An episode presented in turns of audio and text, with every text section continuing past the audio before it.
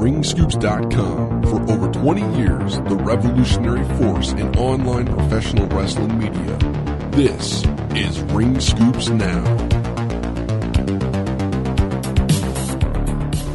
Whoa. Another week in the world of professional wrestling. Started that off like fucking John Travolta over here. Like, wow, uh, the world and the and the wrestling is is, is a wowza. Um, ladies and gentlemen, welcome to Ring Scoops Now. I am that Ring Scoops guy, joined with Mac Evolve. Mac, what's up, man? That sounded more kind of like uh, Christopher Walken a little bit more. Christopher Walken. Yeah, it did. hey, uh, Yo, you know, you got your, you got my man all wrong. Uh, you come after him again and like that, I have to stab you in the face with a soldering iron.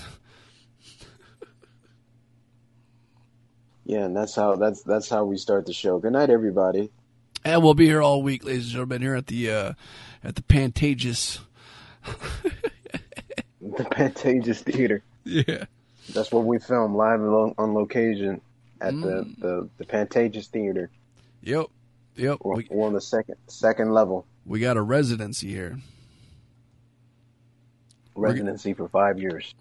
Yeah, that's that's longer than than Britney Spears lasted in Las Vegas. Crazy bitch. and that is our show. No, that's that's how we get started. But hey, I hope everybody's doing good. I hope everybody had a prosperous week. I hope everybody's not dealing with crazy uh, relationship problems like I am. Oh man. And uh, yeah, I'm not gonna get into that because you know she may actually stalk me and, and listen to this shit. I don't ever underestimate, never underestimate a woman. Yeah. Never. That's true. That is They're that's true. of so much. You know, But yeah, uh, you, when you starting off with that saying never underestimate reminded me of one Mm-hmm. of my favorite characters on television we had a discussion weeks ago about this i, I surprised the crap out of you damon Mm-hmm. wayans on a living color. Remember he was handyman. He'd always been never underestimate the power of the handicap. Yes. yeah and he had a little midget woman with him. That was some good stuff. I missed that shit. Dude let me tell you this real quick you know, before we jump into some wrestling topics here. When I was in third grade, man, I was ah man, I can't remember how old I was, but um, third third grade, and I got in trouble so bad because one day after school, I'm out in front of the school waiting for my mom to come pick me up, and there was this girl that was sitting there waiting for her parents to come too, and uh, it was me and my friend, and we were we were assholes. I mean, who's not an asshole when you're in third grade, right? You a, de- you a degenerate. And Right. because of something that I saw on In Living Color, where they were, they were, there was a skit they had done the night before. They were making fun of uh, Baywatch, and so there, there, it was Jamie Foxx, and he was running slow motion on the beach, running up to the, some chick, and she's running up to him slow motion, and then right when they get to each other, he pie faces her, shoves her, and goes, "Move out the way, bitch." and then he runs off. And so I would do that. I would run up to this little girl. and like I wouldn't push her or anything, but I'd run up and be like, "Move out the way, bitch." And then I'd run past her. And so my oh. mom came to pick me up and the little girl told my mom what I was doing. Oh my god, I got my ass chewed out and beat so bad that night, man. Wow. yeah, yeah. I never did nothing like I that again, but I would get in trouble for the, the would you get in trouble for the DX crotch chop? I would. Dude, I got kicked out of a library once for doing that. Yeah, like I I would get in trouble for for the uh DX like one what made me stop doing it is my mom made me do it for my aunt. oh god, what? She was like, "Go ahead and do the do the thing that you do all the time." like, no, I don't. Nope, go ahead and do it because you you do it all. The, and I was like, oh, and then I did, and she went, oh, "Don't ever do." And that just felt like freaking, felt like two cents, two Canadian nickels. That's what it felt like. Oh man, that's funny. Yeah, I got kicked out of a library once because my buddy Jesus and I in high school, freshman year of high school, we saw this one girl that we had a couple classes with, and she was studying, and we would just follow her around the library, and we would just like, you know, sneak around one of the bookshelves and just start doing the crotch chop until the librarian saw us doing it, and they kicked us out. So when we were uh, we were getting our bikes off the bike rack outside, there was a little window that would go to the basement of the library, and we saw her sitting down there. So of course, you know, Jesus goes up there and he kicks the fucking window, and she looks up. Of course, there we go. Suck it, you know. And she's just like, "Oh, motherfucker." Yeah. The next day at school, we heard a lot from people about that shit. And they were like, "What the hell are you doing, stalking people at the library, pointing at your dick?" And we're like, "You guys just don't get it. It's it's a wrestling thing." Right, because it was funny because wrestling back then um, was one of the things that a lot of people said that they didn't watch, but they they watched. Yeah, it's like Power So Rangers. they would, right, right. So they would say, "Oh, well, um, I know Stone Cold Steve Austin and The Rock." Like it was so many times, like women back in the day, like grown women, like you ask them a question, or and I wouldn't ask them because I was a kid, but you know they would.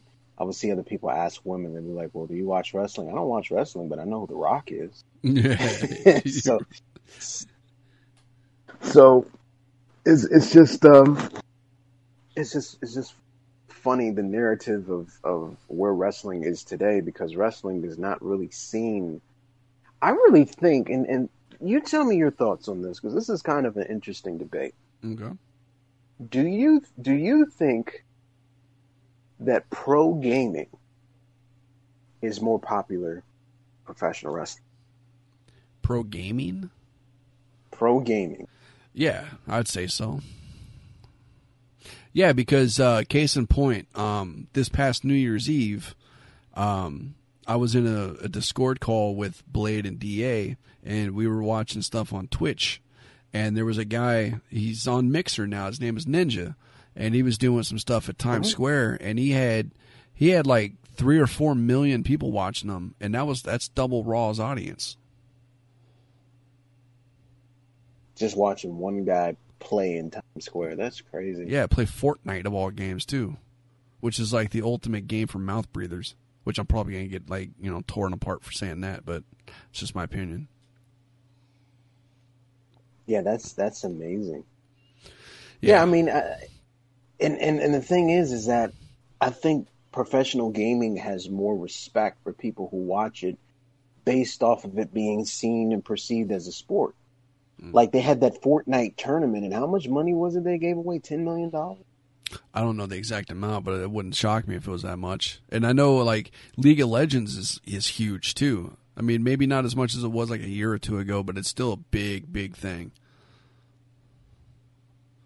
I, th- I think the Fortnite and, and League of Legends games like that are bigger than Madden now. Remember, Madden used to be like the thing, man. Yeah, yeah. I yeah, I just think that um, all of these video game companies, including you know the developer of WWE, um, 2K20, um, you just kind of are used to the complaints of your base. So when you have games that come out like that over and over and over and over again, Mhm. then they just know what to change in the community. Because I see a lot of people say, oh, well, we heard the community say that they dislike this particular thing or that particular. So we changed it because the community said it. But then you have games that are like Red Dead Redemption or the Grand Theft Auto series, you know, games that are that are like for everybody. There's not a community for it, even though I, I mean there's a community for it, but I guess what I'm trying to say is that there's a small, hardcore fan base community for wrestling games. Very rarely would you see somebody that doesn't watch wrestling buy a wrestling. Yeah. But somebody may check out the Red Dead Redemption or the Grand Theft Auto games because they saw a commercial and it looks interesting. Mhm. So those type of games, they'll put more work into it because they're focusing on the broad stroke of getting everybody interested in, compared to just a minor stroke of you know, let's just make sure that Shinsuke does enough shakes before he comes out because the hundred thousand people in the chat room would be pissed off if we didn't do that. Yeah. Well, you know, games like WWE, uh, Madden, uh, MLB The Show, NBA, um, the PGA games. I mean, those are very niche games. Whereas, like, uh, you know, like you don't have to be into westerns to get into Red Dead Redemption. Um, you don't have right. to. You don't have to be into like the underground or mobster stuff or gangster life and all that stuff to be into GTA. Like those are very right. generalized, big open world games. Yeah, they are, and then they. I just feel like because they're, you know, doing such a broad stroke of you know Speaking of, this is kind of off topic. You said mobster games. I'm very surprised that they haven't had a um, mobster based GTA game. Oh yeah. Like I guess you can argue the what was that GTA where um oh man. I'm trying to think what GTA that was. Maybe it was like when GTA very first got popular. I forget the name of that one or what it was about. It was one GTA where a guy never talked. oh, uh, GTA Three. And that was based in Liberty City, right? That was the first Liberty City one. I believe so, yeah, because the next one after that was Vice City. Right. So that one had a lot of like mobsters, Italian, you know, because I think one of the missions was like you had to sneak into somebody's car, set a car bomb, wait for them to get in the car, and then set it off. Yeah. So I, it, you know, it'd be dope if they had something. I really like the like, the Godfather games that came out years ago were good too. Yeah, I love the Godfather. Yeah. Um, as you know, my favorite. I may actually watch it tonight because the one thing I like about the Godfather is that he was like he just I guess for me what was dope is like he always kept his composure no matter what. Mm-hmm. And he put a plan together. So by the end of like the first two Godfather movies, not the third one. A lot of people don't talk about the third one. But by the end of the first two Godfather movies, like when it's going off, it's like you see like dude is like was like at a funeral and like all of his business was being taken care of family business being taken care of. They just give him a whisper saying, okay, it's done. And he just shakes his head, okay, cool. That's the power of a team. That's the power of. Anyway, I'm going. This is going to be a totally different show, but the whole thing. The original question is, you know, do you think that gaming is better or, or more popular, I should say, professional gaming is more popular than wrestling? I agree with you. I think it's more popular. I yeah. really do. Absolutely. I mean, they're building esports arenas all over the place. Luxor has one. They got they got one out there in uh, a couple of them out there in Hollywood now. Yeah, I was actually going to bring that up. Great minds think alike. That uh, you know, not only does the Luxor have it, but like on the side of the pyramid of the Luxor, it's a big banner mm-hmm. That promotes that it's an esports arena inside of. I was there in, in February. And what's crazy, I never actually, I've seen it, but I never actually toured it. I don't know if you went inside and toured it. Yeah, no, I went inside. Um, my mom and I, we, we, were invited for a Super Bowl viewing party that they were having inside the esports arena. And, uh, you know, we, we didn't really have a good time, but as far as like the, the place itself, the facility, it's very, very nice inside there. Um, the, where they got all the PC stations set up. Uh, there's a lot of room around there, easy to, it, especially for a guy like me in a wheelchair to get around inside there. You know, so just imagine people that were, you know, able bodied people able to walk around. Very spacious place inside there. Um, the inside of one little hallway is kind of cool too because they got a little TV set up on the wall with old school consoles. Like they got an NES set up, a Sega set up. They've got the NES Classic. They've got a Nintendo Wii set up, a Switch like all that cool stuff. So it's more than just PC gaming inside there. They actually cater to some console stuff as well. And then you you can pay per hour. You can get a two hour block, a four hour block, or you can get like a twenty four hour block for I think the 24 hour block was like 30 bucks, which is not bad.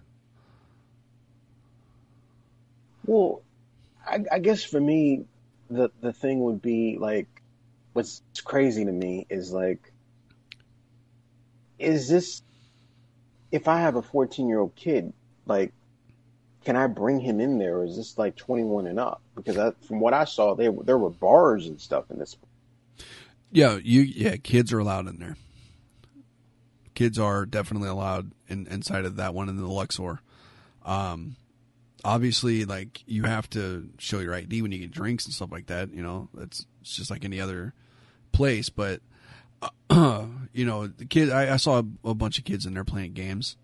Um, you know what I thought was really cool though too uh, is they got a little area set aside. There's like two little areas set aside where if you want to stream on Twitch, they have cameras and all that stuff set up in a gamer chair, and you can sit there and you can log in and you can stream onto your Twitch channel from the esports arena. That's really cool. That's it, really cool. It, it is. I would I would love next time I'm in Vegas, which will probably be in a couple weeks. I'd love to swing by Luxor and get like a two hour block and, and play some League of Legends or something like that and just like stream onto the Twitch channel. Because you get you got to think if they're doing something like that, their PCs have got to be like mm-hmm. top of the line, man. They're, I mean, they got to make sure there's no lag because you know a lot of these people that that play like hardcore gaming. I mean, I don't want to sound like an asshole. I'm about to say, but I mean, you know, a lot of them they they're not right in the head. They they don't have a lot of patience. So if something doesn't go their way, they're, they're going to break something. So you know they got to have their shit top of the line. There's not going to be any lag. There's not going to be like any hiccups or anything like that with the games. You know that stuff's going to be like amazing to play on. I I agree with that. I think that they would, you know, have the top of the line. I think they would do things to. Uh, I wouldn't be surprised if they put some type of, uh, you know, code or watermark on, or or at least put in view that this is where you were streaming from. They they they definitely had to do something so that people know that hey, look, you can come here and do this too because that's very good advertising for them. That's free advertising for them. Just imagine that ninja guy came and oh, did that there. Yeah, yeah. If if Ninja was in there doing that, there'd be there'd be no room for anybody. The, the, whole place, like even outside of it, there'd be so many people just standing around because the way they got that set up is like right by the entrance to go in, right next to that door is that area. So people on the outside of the esports arena can look into whoever's streaming. They could actually see what they're doing. Oh, so wow. so you don't even have to be inside to see them stream. You can just stand outside next to a slot machine and, and watch whatever they're doing inside that little room. Which I, I like that because a, that makes it where nobody's going to go in there and like fuck on cam, you know, like instead of going on Twitch, you go on Chaturbate, you know, like live from the esports arena. It's fucking time. well, I think it, I think it's a great like that's a great tool and and and to relate this back to wrestling, um, is online gaming for wrestling, as somebody that used to play online gaming all the time, and you might still do uh, for for the WWE game. Is it as fun as it used to be playing somebody online? I haven't in played, wrestling games. I haven't played anybody online in a long time. Um, very, online play for me with these kind of games isn't as important as it used to be. Um, mm-hmm. because like I, I don't know, like I I'm a I'm a rare breed, especially when it comes to like wrestling games. Um, I don't get the games for a lot of reasons that other people get them for. I get them more for like selfish personal marketing kind of reasons. I get them because I do Slam Jam. So if there's anything right. in there that can make Slam Jam like fun to do, I'm definitely going to get the mm-hmm. game. Mm-hmm. Uh, online play. Like I remember we did we did the venue CAW um, back in 2006 when they had online play with SVR 2006, and that was fun because all of us got together on the forums and we had our characters. We had the roster. We'd get together. Certain guys would be designated as as the, the you know the, the recorder, the streamer. Um, if mm-hmm. so, if if two guys were in a match, they didn't have a capture card. Thankfully, the game had special guest referee mode, which I think the games need today. because then we would put in whoever had a capture card. We, they would put them in as the referee so they can record the match online. Because otherwise, it would just be a dark match. You can only just hear about who won, right? Yeah. It was more fun that way. Um, I don't really interact with uh, that many people online as I did 10, 15 years ago. I'm more of I'm, I'm like a hermit nowadays when it comes to that kind of shit. The only people I play games online with is like, uh, I mean, you and I we used to play online. We haven't played online in, in a while. Um, Yeah. D, DA recently got a, a, a gaming laptop. We played GTA once in a great while, but it's been months since we played that together though. Uh, same with Blade, and I think the the biggest problem with that is is like Blade does a lot of PC gaming. DA I wouldn't say he does a lot of PC gaming, but is primarily on PC because he doesn't have consoles. I know Blade's got a PS4 and a PC, but he's a PC guy. Um, I got the Xbox One and Nintendo Switch, so it's also more than just you know people that I talk to and play games with, but it's more of like a clash of like incompatibility of like, well, they've got that to play on, and I've got this to play on, and that's different. It's a whole different Right. world. Right. Right. Yeah, I I think that I I remember I don't know if they still do this, maybe they do. But I remember the biggest thing back in the day, I don't know if it was that particular game, but the, on the SmackDown versus Raw series was where you can create your own belt, right? Mhm. And then you can defend your belt online. And if you lose your title, then that person like basically will take you know the the championship belt away from you and be off of your system Yeah. and it would be given to the I thought that was really dope and I really liked the idea that they had at the time where like the more that you defend your title the more prestigious it is Yeah, that was SmackDown versus Raw 2006, and, and, and trust me, um, I had a lot of headaches about that feature. I, I loved the feature, don't get me wrong, but because we were doing venue CAW, there was one person in particular. And when I bring his name up, you're I know you're going to be like, ah, this fucking guy, but he won the championship, and he decided because it was a rule in venue CAW, don't defend this title online unless one of us is taping it or if it's part, somebody that's part of our roster, right? because it's, tru- it's trustworthy at that point. Because if you beat it with some random dude, they're going to take the belt. We're never going to see it again. You have to remake it again, all that stuff. It's, it's a headache. The KJ Kyle Johnson won the Venue CW championship, oh god and he decided he wanted to defend it one night, and he lost it. Luckily, he found who beat him, and he played them again, and he won the belt back. But dude, when he broke that news on the forums that night, I almost banned him, dude. I almost told him, "Go fuck yourself, dude." that's ridiculous Yeah. And I know people will listen to this are like, "You're gonna fucking end a friendship over a video game." In 2006, yeah. Today, a- Yeah, a whole different, whole different thing. But yeah because like out here in these internet streets it's not like how it was back then in the IWC that's what we used to call it a lot I don't know what they call it now but um they call it wrestling back- Twitter now.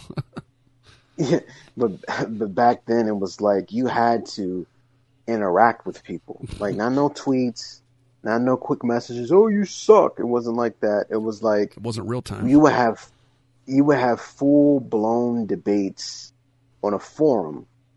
People would go back and forth, paragraphs back and forth on with each other. Yeah. It wasn't it wasn't like, oh, I don't feel like talking to you. I just blocked him. There was no blocking. Like you had to like talk, Mhm. and especially if you were a personality, you had a show. Somebody came after you, you had to say something about that person. oh yeah, So and we've had So to deal with that many different. times. yeah, it's just it just was a different time, man. This was a different time, but uh, I know you have a couple of topics. I know we I, I know we kind of ranted there a little bit, but I know you have a couple of topics. Hey, Um, it's all good, man. We we brought it back around over to wrestling and everything, and it's funny that you mentioned though, about, just real quick about the message boards and social media and all that stuff. Is um, a couple years back when I was taking a uh, media and culture class when I was studying for my my BA, um, I wrote a paper uh, for that class about how social media has changed the dynamics of, of the way people communicate nowadays. That the uh, that we're in an impulse, emotional communication culture as opposed to a uh, I'm going to take time out logically think about how to respond to things kind of culture. And uh, I use social media in real time versus message boards, and I'll read it when I get around to it. And I'll send you right. a link when we're done with this because I would love to hear your thoughts on, on that on that article. It was actually it was widely received because after I post after I submitted it to the class uh, and I got my grade on it, I decided to post it on Ring Scoops as an article, and I, I got a lot of great positive response about it. Actually, yeah, I'll definitely read it. Yeah, but uh, yeah, uh, like you were saying, uh, we're gonna jump deep into some wrestling topics here. Uh, just real quick, something big that happened today. Um, All Elite Wrestling has sold out its October 16th Philadelphia TNT television tapings in under 30 minutes. PW Insider has confirmed, and as of 2:08 p.m. Eastern Time, AEW has now also sold out their October 9th Boston TV tapings. So their first three TV tapings have officially been sold out. What are your thoughts on that? Um, well, how can I say this? Well, first of all, this is my first time hearing that they sold out. So, congratulations on selling out. Uh, being able to be a wrestling promotion that sells out basically every event that you do, uh, that's a very good thing. So, I give them props on being able to appeal to their fan base and selling out arenas. That's great the problem that I've had, and I spoke to you about this off the air many, many times, the problem that I have with them and the way that they're formulating their company is that we're formulating the company as if this is a indie promotion. Indie promotions advertise all of their shows as a single standing show months and months ahead of time. When you have a TV show you have to have an element of surprise and cliffhanger, something that brings you back to want to watch that show all over again the next week and see what the new development is because you were left quote unquote hanging the week before. So I don't like the fact that we're just giving away all of these matches that we're having. The show is is a 2-hour show. So there's really not a lot of room for surprises. I know exactly what's going to happen. I know what the main is. I just want to be able to just tune in and be surprised. Um, I, it would be interesting to see if they announce more dates after these three sellouts because I would because this is a good trend that they're doing right now in terms of announcing the dates because you better hope and pray that these first three tapings or television tapings or or what what it, it's going to be a live show, right? Yeah. Okay, well, let me not say tapings. These first three live events that you have, you better hope that it doesn't suck. Because if it sucks or something happens or is lackluster or they don't like the way that it looks or the direction or, you know, something that really pisses off your core fan base, if that happens, then no one's going to go to your other shows. So you got to have an element of surprise. Like, you know, WWE for a long time, they were promoting you never know what's going to happen on Monday Night Raw. Yeah. And it's the truth. And it's the truth. You really don't know what's going to happen. Like we had a, a well, we'll get to that later, but we had a gem of a match and and Cedric Alexander and and Drew McIntyre. They had a great, great match with each other. Well, we didn't know that they were going to have such a great match with each other. But if you tuned in to Raw, and you watched it, it was a surprise for you. Oh yeah. So it's just it's just some things you just have to have an element of surprise on and start thinking from the aspect of we are a television program. Mm-hmm. We have to have things that attract people to our TV. More than just name value, but something that goes along with a story that has some continuity to it that's a compelling story to get people emotionally invested in it. I mean, it's one thing to you put together a, a match and you say, all right, in four months, this match is going down. And you're like, oh, those guys can go in the ring. It's going to be a phenomenal match. All right, cool. You got that in the back of your head, but show me something week to week that's going to help me get more hyped up every single week. Right? Right. And don't you think that it would be, um, like, let's say something happens the first week, mm-hmm. right? Okay, you would think that that would boil over to the second week. And let's say something happened the second week. You would think it would boil over to the third week. Well, you're giving away your matches as to what's going to happen. What's your main events? Yeah. So, what are you actually building up and towards? That's what I don't understand. We know that the you know the the young bucks are facing with the partying people or whatever their names are. I'm I'm sorry, I don't. I'm not an indie guy, so I don't know everybody's names. But the party party central, whoever they are, the two two black guys. They're very athletic, very talented. Um, and they're going to be, I think, wrestling the Young Bucks on the Boston show.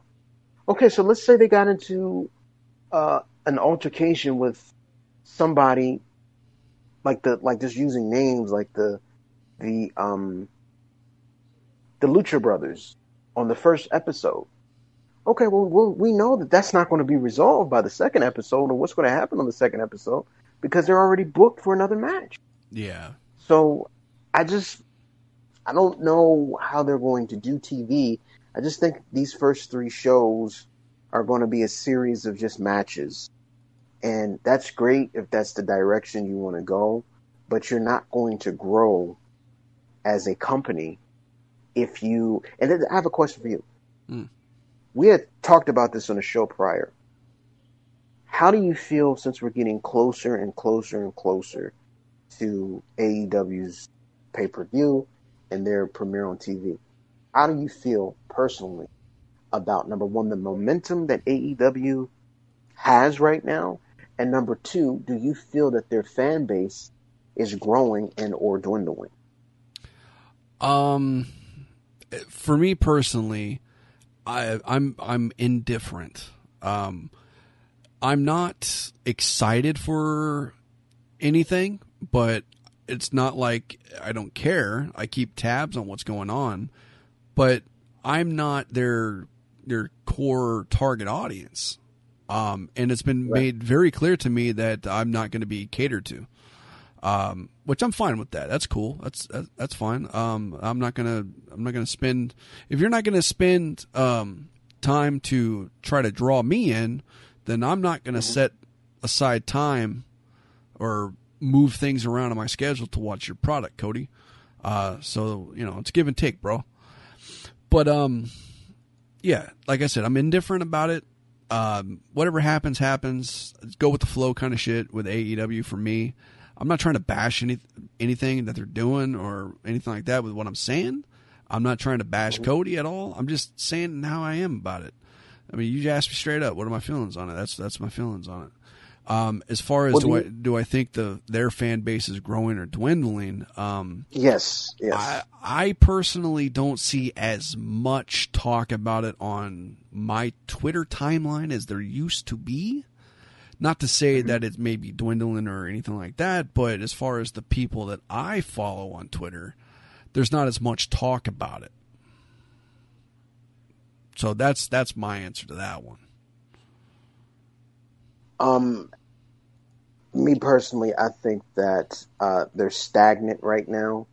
Uh, maybe the conversation will pick up again when they have this pay per view. Mm-hmm. Um, very interesting. I don't know if you heard this or not, but Cody Rhodes did an interview, I guess, with somebody, and he said that we've only introduced forty percent of the roster.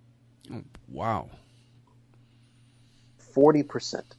So they're going to have a WCW sized roster because they got a good sized roster now.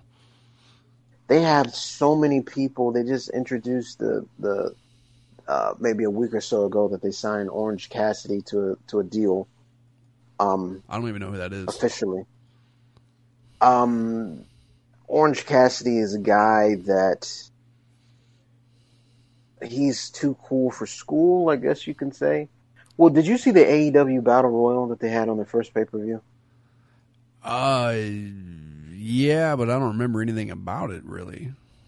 Okay, there was a spot with this guy and Tommy Dreamer where he was like throwing shots, and the crowd was like, "Oh!" but he wasn't really throwing heavy shots. He had his hands in his pocket and glasses on. Yeah, no, I don't remember that at all. Well, his gimmick is basically like he's super slow motion. He's just so cool that, you know, he's too cool for school. That's his gimmick, basically. It's a comedy act. It's a comedy act, basically. it's not Ah. really. Yeah, it's nothing serious. But it's a comedy act. Yeah. Um, yeah, they just announced that he's he signed. Um, forty, dude. I don't even know who your whole roster is now. right? So I don't know who this extra. Uh, how much percentage is left? What sixty percent? Mm-hmm. I don't. I don't know who. I don't. I don't know who. Who else you guys are going to bring in? Um, you guys have a, a lot that you have to handle and deal with right now. So maybe I, I don't know. That's that's a big number to to say that. I don't know how true that is either because you know WWE has been on a hiring spree Yeah. to just hire people. I read an article today that they're looking to sign people that they're not even really interested in, Really?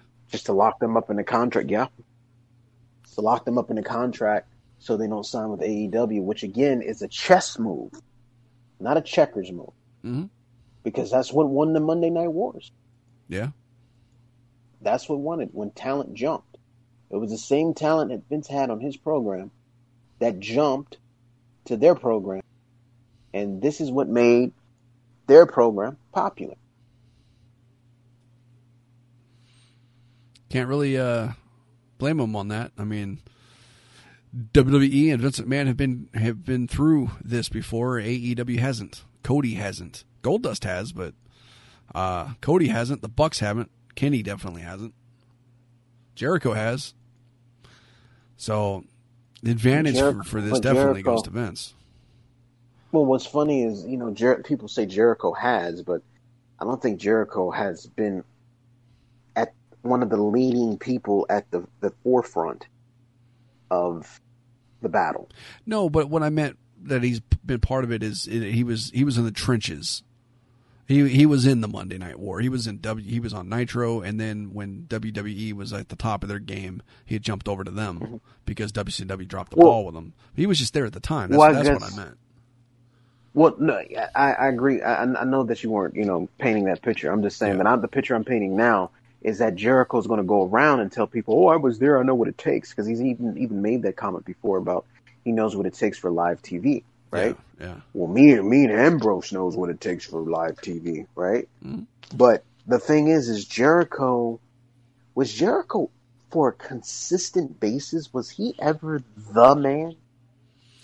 Uh, WCW, he wasn't no, definitely not. for sure. no, But like for a consistent basis, was he ever the man? no, no. Was he ever like for yeah? So it's kind of hard for me. I mean, yeah, you have experience with TV, you have experience being in the main event slot and stuff like that. But now you're going to have to be one of the guys that are the pillars of this company as the company's being built. And I just don't know if he can do that. He's not in the shape he used to be. He's not the age he used to be. Like I saw him um, at the last event that they had, and he came out and he just looked like a mess yeah. like a drunken mess. So I just don't know if you are the person that could be able to be the pillar for this company. They, they, they, you know who they need? They need a John Cena of their company, and I just don't know who that person is. Yeah, and I know somebody out there listening is probably gonna be like, "Well, if they sign Punk, he'll do it." Now Punk's too old for it. You need somebody that's gonna be young enough to Well, maybe carry this, them. maybe this hang, maybe this Hangman Page guy. Um, I maybe see. that- maybe I see a bright future in Hangman Page. I really do. As far as being like their John Cena, I don't know. Um, MJF could be a guy I think you could you can groom up to build as as your company guy, but that's a heel. Need a big baby right? face. Exactly, exactly, Yeah. Uh, exactly. maybe- I, I, I like that they're planting the seed. I'm, I mean to cut you off.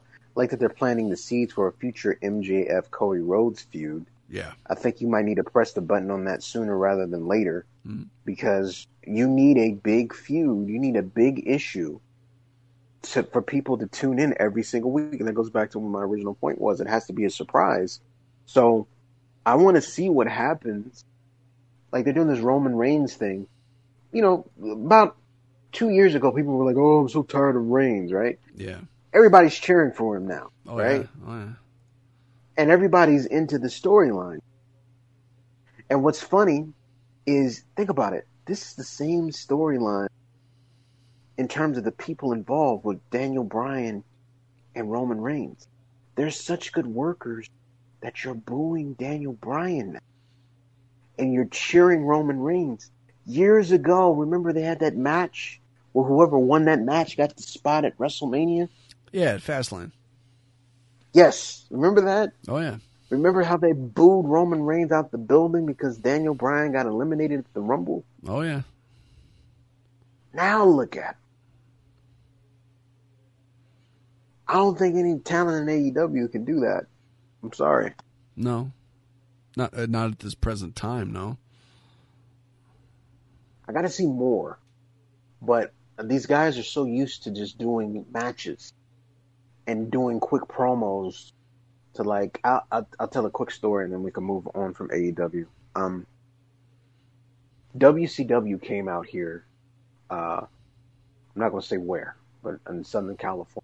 I'll give away my location. don't know who's don't know who's watching or listening yeah.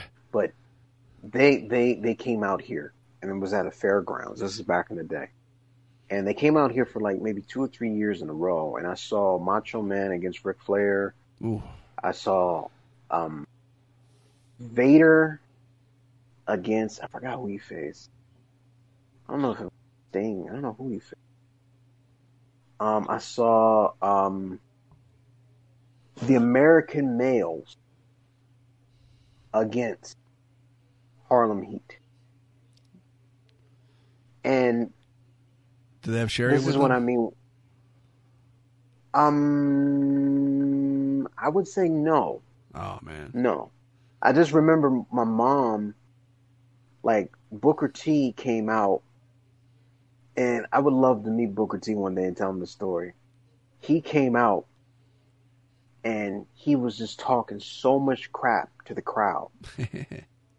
He stared at my mom and gave her a look like he was going to kill her. and she was frightened to death. She whispered to me, like, does he know that this is not real? So it was it was so it was so funny. Like she still remembers that to this day. To this day she remembers that. But yeah, but this is what I'm talking about in terms of promos, right? Mhm. So this is the fairgrounds, it's a rural area, you know, and you know, Booker T cuts a promo talk about how he doesn't want to be in this uh town, right? So then Marcus Bagwell picks up the microphone and says, Well, we're going to just show these city slickers how we country boys do it. And then everybody in the crowd, ah! Just a major pop. That's what they're used to. They're used to doing a quick little cheap pop, cheap heat type thing, and then cutting a promo for like a minute because, you know, at these indie events, they don't have the building for that long. So they're used to doing that. Like, now, no, you're going to have to do a promo to further a storyline and do a different promo every single week and not say the same thing. yeah. Good luck. Good luck. But moving on, I know you have more time. Well, you know, we talked about Roman Reigns for for a little minute there. Um, Roman Reigns um, in the news this week. WWE issued out the following on their website. The big dog is here to stay. Roman Reigns has signed a new multi-year contract with the WWE. Reigns is one of WWE's most decorated superstars, having held the WWE Universal, Intercontinental, United States, and Tag Team Championships during his career. Earlier this year, Reigns won the first ever WWE moment ESPY after his return to the ring from battling leukemia. So Roman Reigns, there's no, no shock there, man. Roman Reigns, new multi-year contract with the WWE. This dude is going to be a he's he's he's he's John Cena, man.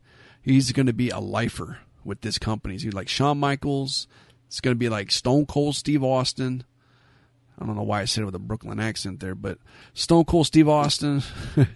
Austin. Austin. Yeah, yeah. Stone Cold Steve Boston. Who's gonna well, give me a whole hell yeah and open up one of them Boston tea parties? You know. But yeah, Roman Reigns, man, and and I want to talk a little bit about um, uh, the match that Roman Reigns had this week with Buddy Murphy on SmackDown, and and you talked about it briefly earlier. Uh, let's also talk about that too with uh, with Cedric Alexander and Drew McIntyre. Those two matches, I think those were the two big matches on Raw and SmackDown this week. Absolutely. Yeah. Absolutely. Um, the first to, to comment on the multi-year agreement, uh, Roman had to gave an interview. Um, I don't know to what publication, but he said something very interesting. He said that my family only works for this company. I thought that was very interesting. Tell, tell that. that to Tama Tonga though. So I don't I don't know, you know, what he was saying in terms of his like close cousins or whatever because he grew up the Usos, but he just basically said that my family only works for this company. So, um, I thought that was very interesting that he said that. Um, it's very smart to lock up, lock up Roman Reigns. Uh, he is definitely John Cena. Um, but the difference between Reigns and Cena is Reigns has no problem jobbing. He doesn't need to protect his spot. Do you think that at this point in his career, compared to like let's let's say we had a time lapse, you know, we came to a decision as to what point of this particular career that Roman Reigns is in right now compares to what particular point in John Cena's career that he was in. Do you think at this stage that John Cena would, at this point, at this point in his career, put Buddy Murphy over so he looked as good as he looked on SmackDown? Um, no, I don't, I don't know. Let's think about that. So, Roman Reigns appeared on the scene on the main roster in November 2012. So that was seven years mm-hmm. ago. Um, mm-hmm. It actually kind of makes it easy because it's 2012 and then John Cena was 2002, so they both ended with two, so it's easier to do the math on this. So seven years in. So that would be uh, 2009 for John Cena. What was John Cena doing around 2009? He had at WrestleMania that year, uh, it, he had that match with uh, Big Show and Edge, right? Um, I don't. Because when you're saying 2009, I thought that was the WrestleMania where he faced Shawn Michaels. No, that was 2007. Okay. Yeah, it was supposed to be a rematch of Triple H and Cena, and Triple H tore his quad at New Year's Revolution. So John right. Cena got popped in that match. They were tag team, and they couldn't touch each other up until the go home, and that's when Shawn Michaels finally hit the super kick on him which I thought was a brilliant thing. Yeah, that was the WrestleMania that uh, John Cena drove that car through that plate glass window. Yeah. Mm-hmm. Yeah, but um, well, even then in like 2007, John Cena wasn't laying down for anybody. Uh, 2009, I can't remember. I don't think he was then either. He had just come back from the torn pec. No, wait, that was the year before that starting to get starting to get I'm a little confused now. But yeah, in 2009, I don't think John Cena was was doing many jobs for anybody. Okay, so so the 2009 WrestleMania was actually the 25th anniversary of WrestleMania. Yeah, and, and it, it, was a triple threat match. It was uh, Edge, Big Show, and John Cena for the World Heavyweight Championship. Because the main event Well, I shouldn't say that because the main event was Shawn Undertaker. the The match that closed the show that night was uh, Triple H and Randy Orton. Well, I put it like this: um, John Cena went over at WrestleMania. There, yeah, he went over. Let me uh, let me pull up the uh, let me pull up some of the some of the cards here. Yeah, it'll be interesting to see what because what I'm looking for is I mean you see a match where you know John Cena, Edge, Big Show. That's great. Of course, John Cena's going to win that. Yeah. I'm looking. I'm looking to see. Okay, is there a situation where John Cena faced a young up and coming talent and made them look great? Where you we had a, you when you were in disbelief because starting in in 2009 he was a world champion you know because i always consider and a lot of people consider that you know that's the beginning of the quote unquote new season of wrestling when WrestleMania happened. Yeah. It's supposed to be the end of the storylines. I don't really do that so much now anymore, but well, all right. Beginning of 2009 at the Royal Rumble, John Cena was the World Heavyweight Champion, and he defeated uh, JBL. And okay. then the next pay per view was No Way Out in 2009. Mm-hmm. Uh, let's see. John Cena was the champion in the Elimination Chamber. Oh, that was the one where they all eliminated him first, right? Had Edge, Rey, Jericho, and Mike Knox and Kane. Wow, why was Mike Knox in that match? Jeez. Uh, anyway, Edge won that one, but no big deal at that point because Edge has gotten victories over John Cena by then, so there was nothing shocking. So then we go to WrestleMania, and John Cena got the belt back. Mm-hmm. Uh, the next month at Backlash, uh, who did John Cena? John Cena took on Edge in a last man standing match. Edge won. So again, no big deal on that because we had seen it before. Uh, mm-hmm. The next pay per view, John Cena defeated the Big Show at Judgment Day. Then we go to Extreme Rules, which is in June. So now we're at the halfway point. And uh, John Cena defeated the Big Show in a submission match. Uh, the Bash in July, John Cena defeated The Miz. So he okay. buried buried a new talent there. Yeah, okay, so that's a good point right there. I mean, you keep reading, but that's a good point right there because The Miz, at that point in time, was becoming The Miz. Yeah, he was probably a, a, that's the closest we'll get to a Buddy Murphy comparison. Right, right. But yeah, keep reading. That's um, um, we're, you're almost at the end of the year. Yeah, so I'm at Night of Champions, which I believe was September. No, oh wow, July that year. All right, so hmm. um, John Cena was in a WWE Championship match, triple threat. Randy Orton defeated John Cena and Triple H. So in 2009, uh, by this point, Randy Orton is well established as a main event guy. He had won the Royal Rumble that year. So no big deal, no sweat off his balls to lose that match.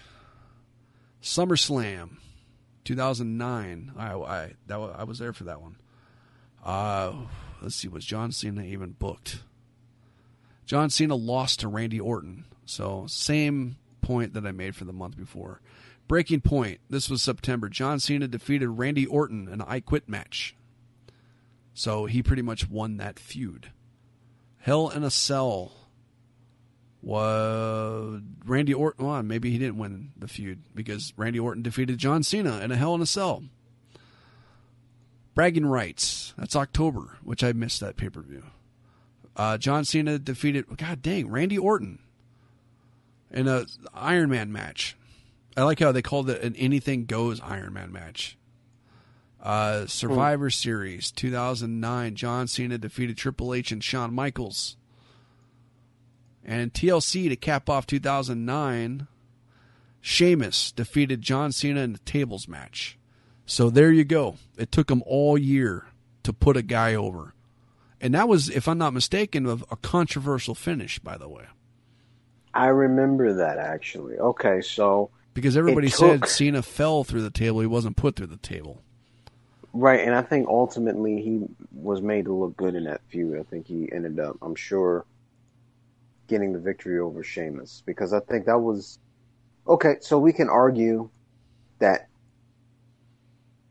at the same point. Well, look at Roman Reigns' year. Can we can we look up his year for 2019 For 2019. in terms of pay per views? Yes. Yeah, in terms of pay per views. Um, Because bas- basically, Cena lost any match that would lead into another match. So he didn't really lose a lot of feuds, if any feud. It would always lead into a match to continue the storyline, him losing. Okay, so for Roman Reigns, This is going to be a little interesting because he wasn't there for the Rumble. I think it, they came back at the Elimination Chamber, didn't he? Which is February, Um, okay. I think. No, wait. So okay, so yeah, he wasn't there for that. It was Fastlane. He came back. He was. uh It was the Shield. The Shield defeated Baron Corbin, Bobby Lashley, and Drew McIntyre. But he didn't wrestle that event, though. He did. He was. He, he was in that. It was Dean Ambrose, Seth Rollins, and Roman Reigns. But there was one of these events, maybe it wasn't that year, but remember they had the whole thing where it was uh, mono or something going around? And they had to change the pay per view event. And I think Roman Reigns was not able to participate, and they replaced him with Kurt Angle. Oh yeah, that was. Uh, I want to say it was two years ago, 2017. But um, continuing on though, real quick with uh, with this year, since since we're only up to August in 2019, but the final chapter, the Shield again defeated the same three guys: Baron Corbin, Bobby Lashley, and Drew McIntyre. And then at Money in the Bank, uh, Roman Reigns defeated Elias. Okay. Um, on, this one I, it takes a while to get through some of these because they on Wikipedia they, they include uh, the takeover events. Okay, so let's see. Did uh, Roman wasn't there for Super Showdown? Oh no, he was. Shane McMahon defeated him.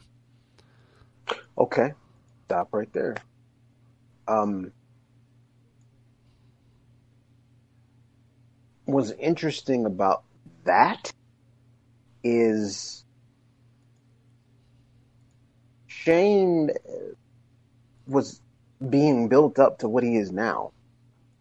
You know, you just came off of that match with The Miz, and then he started feuding with Reigns, and then Reigns basically kind of put him over. Yeah, Um, I can't, looking at the history of John Cena, everything that, the only person that he really put over to go on to do great things, I guess you can say arguably is Sheamus on a pay per view event. yeah, Um, Orton, Edge, Big Show, all established guys. Shane McMahon, this was him being established as a heel, but keep reading, because I know he, Uh, at Stomping Grounds, Roman defeated Drew McIntyre. So this is the third time that Roman Reigns has gotten a pay per view victory over Drew McIntyre in in some kind of a match. So I think now we're we're kind of getting somewhat of a theme with with one guy, that's Drew McIntyre, that has been putting Roman over. So now we're at Extreme Yes. Rules, as he was she, uh, Undertaker and Roman defeated Shane and Drew McIntyre. So again, McIntyre is 0 and 4 against Roman Reigns this year. Uh, was I don't think Roman was on Smackville, or at least what wasn't uh, what wasn't broadcasted. Let me see. No, he wasn't even on that show. Uh, then we get to oh, no, okay. So SummerSlam, Roman was not at SummerSlam. Didn't have a match. Now, do you think that John Cena, during that same run, would sit out a pay per view as No. big as SummerSlam? Oh hell no, not in 2009. Right. So I just, I guess the point I'm trying to make is, yeah, absolutely, Reigns is being built up to be this this John Cena clone.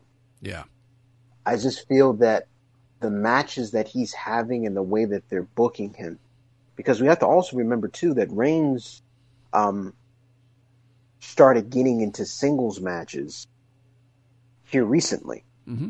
within the last two or three months, to, because he was tagging with the Shield for a while to kind of knock the ring rust off. Yeah. So he's getting back into it. So of course you have to build him up, but he had no problem putting Shane McMahon over. You had to put Shane over. right. You have to put him over. Do you think John Cena would put Shane McMahon over? Hell no. No, no, not at all. He would Shane would bump for him like crazy.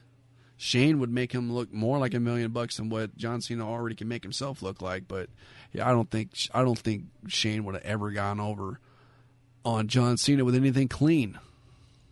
It would have been like the would have been like eight eight guys coming out and putting the Undertaker in a casket. It would take that many guys to let Shane get over on Cena. Right, and and Cena is just when you have a nickname of Super Cena, like yeah. And then they he had this he had this storyline with The Rock, just some of the, the best promo work against two good two wrestlers that I've that like just go back and look at that guys. Some of the promos they had against each other in their feud. Um, he cut a promo on the last night before their first match at WrestleMania, and he said, "You know, and I know that I don't lose, and I cannot lose against you." And when he said that, I said, "Wow." You can't say that with Roman Reigns' character. Yeah. Roman Reigns. Remember when Braun Strowman basically killed this guy? Oh yeah. Oh yeah. Like, I think they did something like that with um the Big Show. Choke slam Cena through like the stage light. Oh yeah. This big like spotlight. And then what did Cena do? Oh no, we're not going to have you wait off of Raw for at least one week. They had him show up that same week. Yeah. The next night, the next night he showed up. Yeah. Gotta be kidding me. Mm-hmm. And you know, going back to the whole, you know, when you asked uh, would, would John Cena sit out a pay per view, the only time I could think of that John Cena quote unquote sat out a pay per view was WrestleMania last year. But it was definitely planned and well known that he was going to face the Undertaker somehow. But he, it, it's not really sitting. I mean, that's half sitting out. He didn't have a scheduled match, but I he was there. This, I think at this upcoming Mania, I would not be surprised if John Cena has a major program. I hope worked. I hope they keep Bray away from him. Uh, Um, unless Cena wants remember- to put him over. Well, I think that the WWE knows that. Oh my God, we have something that we haven't had here in years, and that's a good next topic. Yeah. Um, so Bray Wyatt debuted as the Fiend at SummerSlam, and this has been something that has been an old school slow burn in terms of debuting somebody, introducing their characters, running vignettes, you know, him popping in and out, not wrestling a match. And he debuted at SummerSlam. The last time I can think of a wrestler, you know, we know Bray Wyatt, but the last time I can think of a wrestler debuting a character and being, you know, all this hype behind them like this, and it being something that means something, is Fandango against Chris Jericho at WrestleMania. Oh wow. I would have I would have never guessed that that would be your the words coming out of your mouth. That's the last time I think, because look at how much hype and stuff that they put around this Fandango character, and they debuted him at WrestleMania. Yeah. I don't think I don't know if there's another example where they're debuting somebody at one of their big pay per view events and you haven't seen this character entrance or anything for this person. Uh, well, I was gonna say somebody, but when you said big event, it may be arguable because the person I want to bring up at the time, every pay per view was a big event. I mean, compared to now, you know, everybody now says, "Oh, this is a filler pay per view." Uh, nobody said the words filler pay per view in the '90s, but I I thought you were going to go so far back and say Kane. No, I was just I I the reason I didn't say Kane is because even though that is a very good, great ass example, the reason I didn't say Kane though is I'm looking at how they build Fandango Mhm. with the vignettes, Jericho calling him out. We're not really laying eyes on him until WrestleMania, the grandest stage of them all, and that's his debut, right? So Yeah, that's the only reason. That's the only reason in terms of wrestling a match. Because when Kane debuted, you know, he he came into Hell in a Cell, you know, choke slam, all that. Or not choke slam, tombstone to the Undertaker. Yeah, but I'm the- talking about this the first. But Go the ahead. Kane's defense, just just real quick, is that we didn't even get a glimpse of what he even looked like, as opposed to we we we had an idea of Fandango. We knew what he looked like. We knew what his personality was. With Kane, we we had nothing. The only thing we knew was your your brother's alive. And that's it. That is well, it. no, well, no diss to Kane at all. Nobody knew that Kane was going to be there at that that night. Oh yeah, with that too. Either. Yeah. Yeah, so that was a I, I marked that more of a surprise Okay. than than a debut. Even though he debuted, don't get me wrong, I'm talking about building somebody up to the point where there's anticipation and they're wrestling a match. The first time you see them in the ring, per se, Yeah. in a physical capacity per se, and I guess you can argue that the Fiend jumped in and out. All right. How Right. about how about um, Emmalina? No, I'm joking. They missed the boat on. Yeah, oh yeah, they did. I can't wait to Then they- see her in, in Impact. Yeah, they missed the boat on her and that gimmick. Yeah. But no, I, I get what you're saying, and I totally agree with you. I really do. So back to what my question was, um, what are your what is your thoughts when it comes to um,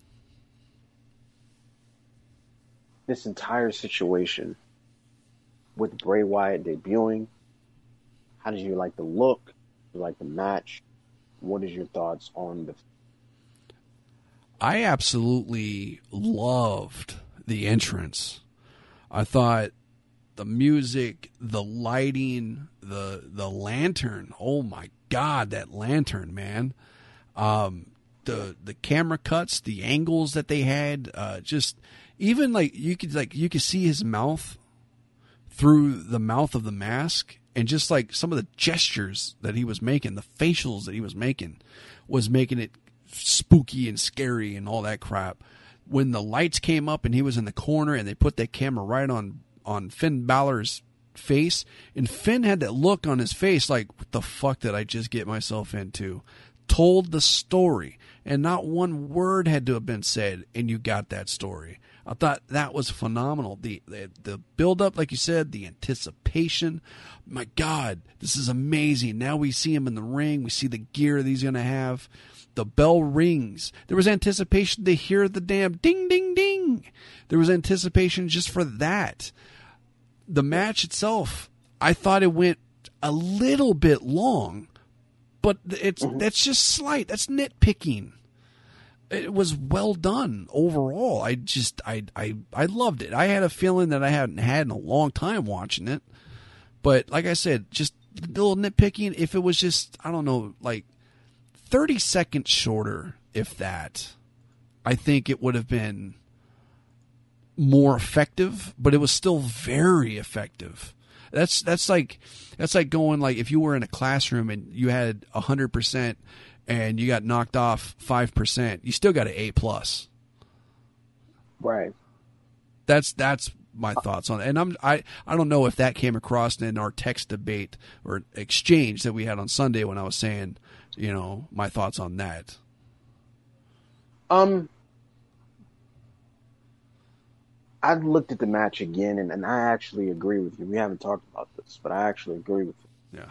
Um, looking back at it again, I think the way that they booked it was a little bit strange because basically he got all of his offense in. And then, right when you think the match is going to end, and that's when Finn Balor started getting all his stuff in. Mm-hmm. So I think they could have booked it a little bit better so he looked more dominant. But I understand why they didn't do it that way because they didn't want to bury Finn Balor. Because he just came out there and squashed him in like a few minutes, then I don't think that the reaction would be as positive. Mhm. Um, so, but I just think like when he was going for the sister Abigail, um, you know, after that, after he broke out of that, there was a lot of offense that Finn Balor had. So from that standpoint, I agree with you. I think it should have been a a different way of really. It could have been done different. I, I'll put it like that. I think it could have been done uh, very differently um, in terms of just how the match was booked, um, because it just I wanted more dominant, if that makes sense. Yeah. Uh, I wanted more. Oh, I'm right with you on that. You know what I like too is I like that he's adopted the mandible claw. Yeah, I thought that was very interesting. Like when he did it to Foley, I said, "Oh wow, is this going to be his move?" And seeing moving forward that it is, it is his move, um, I thought that was very interesting too. I think it matches his character completely. hmm Um, I think he needs to set it up a little bit better. Um, Pull out a sock puppet. it- No, I'm joking. I think he needs to set it up a little bit better, but I think that as time progresses, because this is just the first iteration of seeing the Fiend. Yeah. Of course, things are going to be tightened up. His his his entrance is going to get better. There's a lot of controversy, though, however, around the lantern, because uh, at first they had the full entrance up on WWE.com of the Fiend, and then they edited it where they did not show the lantern head at all. Oh wow. So That's still that's still up on the network though, because I just watched it again last night, and it's uncensored on the network. Yeah, so so people are asking like, are you going to take that away or?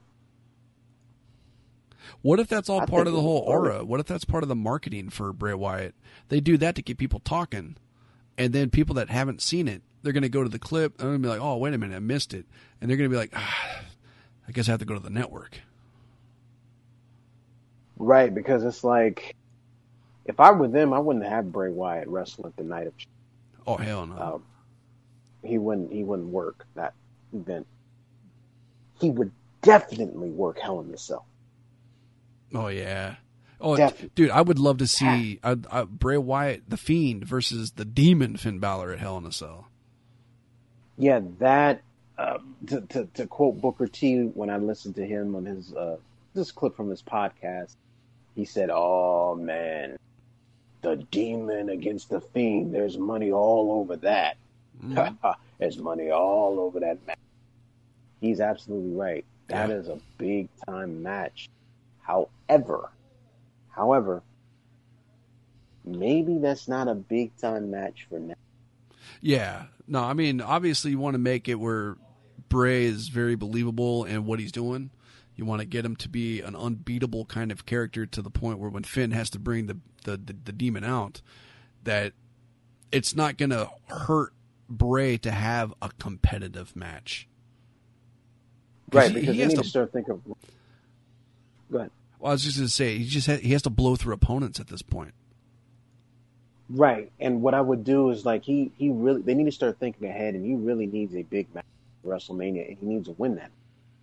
So, I would because you know they were saying that Finn Balor wanted to take time off, so I would you know have Bray Wyatt uh, just pop in and out sometimes as the Fiend, and and have him do more uh, of his uh, uh, show, and um that would be it until like Hell in the Cell. I would have him face somebody. Um, maybe you have him face Finn Balor again as Finn Balor, just one more time. Mhm.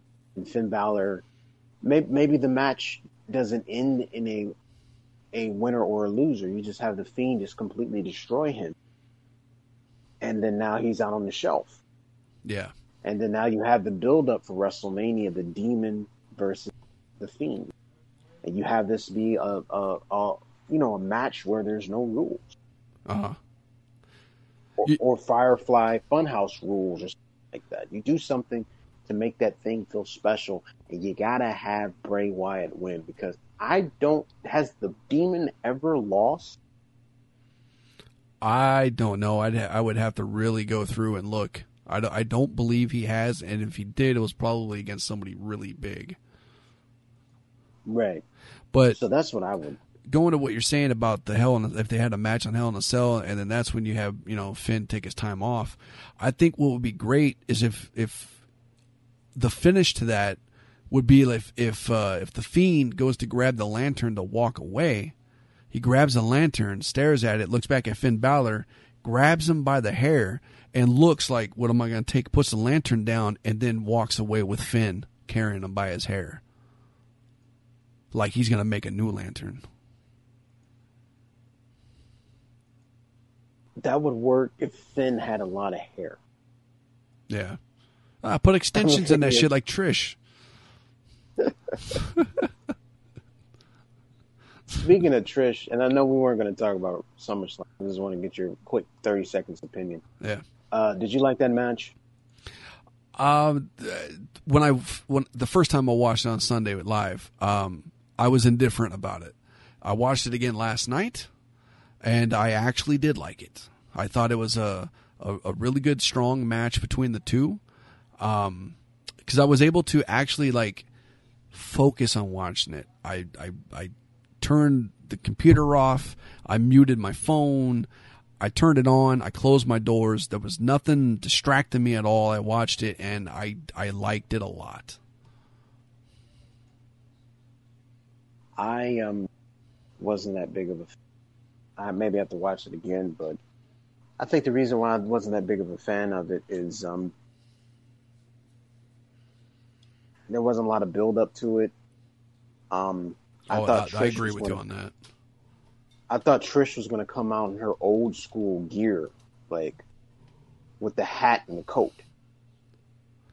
The what I hat thought and she was the gonna- coat. Remember, she used to come out in that. Uh, she had a hat and like a trench coat. She had like a cowboy hat, Oh yeah. Oh man, that was a And long she had, like, a- time ago. and she had a trench coat, and it would always say something on the back of the coat.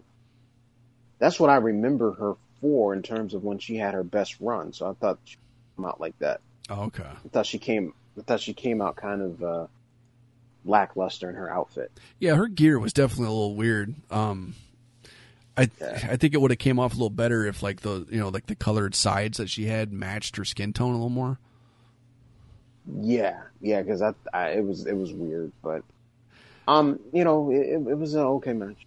I mean, it wasn't um. I think the worst match was Bayley and Ember Moon. Yeah, but- yeah, yeah. It's it's funny because you know I was on uh, uh, Duke Duke loves wrestling podcast yesterday. We were talking about that, and we we both agreed that, that was definitely the uh, the weakest match of the entire weekend. yeah, it, it, it wasn't. I think it's time to get the, the belt off of Bayley, but Yeah, but anyway, you guys have enough of SummerSlam. We have too. Moving on. As I yawn. actually, I, I think we're all out of uh, topics for this week, man. Um, Mm-hmm. I mean, we're we're coming up pushing on a an hour and twenty minutes almost. Um, Look at this, guys. We give you guys the goods. We give you guys a Joey Diaz type. you, you know, you, size of you, you- podcast. You, ever been over at your mother's house during Mother's Day and you're just staring at your mother's uh, asshole and you, you're wondering if it smells like fruit roll-ups and like go to you guys hellotushy.com. Yeah, you guys have to listen to it to get the context of it. But yeah, but yeah, like we've been we we've been um we gave you guys a show, but um I tell you, All in all, on- I just would like- on, on the next show. I think we should talk in depth about the King of the Ring tournament because that kicks off yeah, that this coming very interesting. Yeah, that kicks off this Monday. Just real quick though, the tournament kicks off this Monday on Raw and on SmackDown on Tuesday. Um, and the second round will take place uh, the week after the semifinals, the week after that, and the finals at the Clash of Champions pay per view.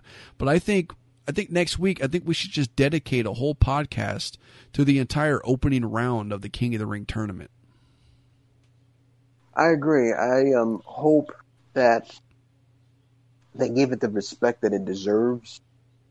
Um because right now I thought the whole King of the Ring was gonna be the all the entire three hours of Raw. That's what I thought originally. Yeah, same Right. here.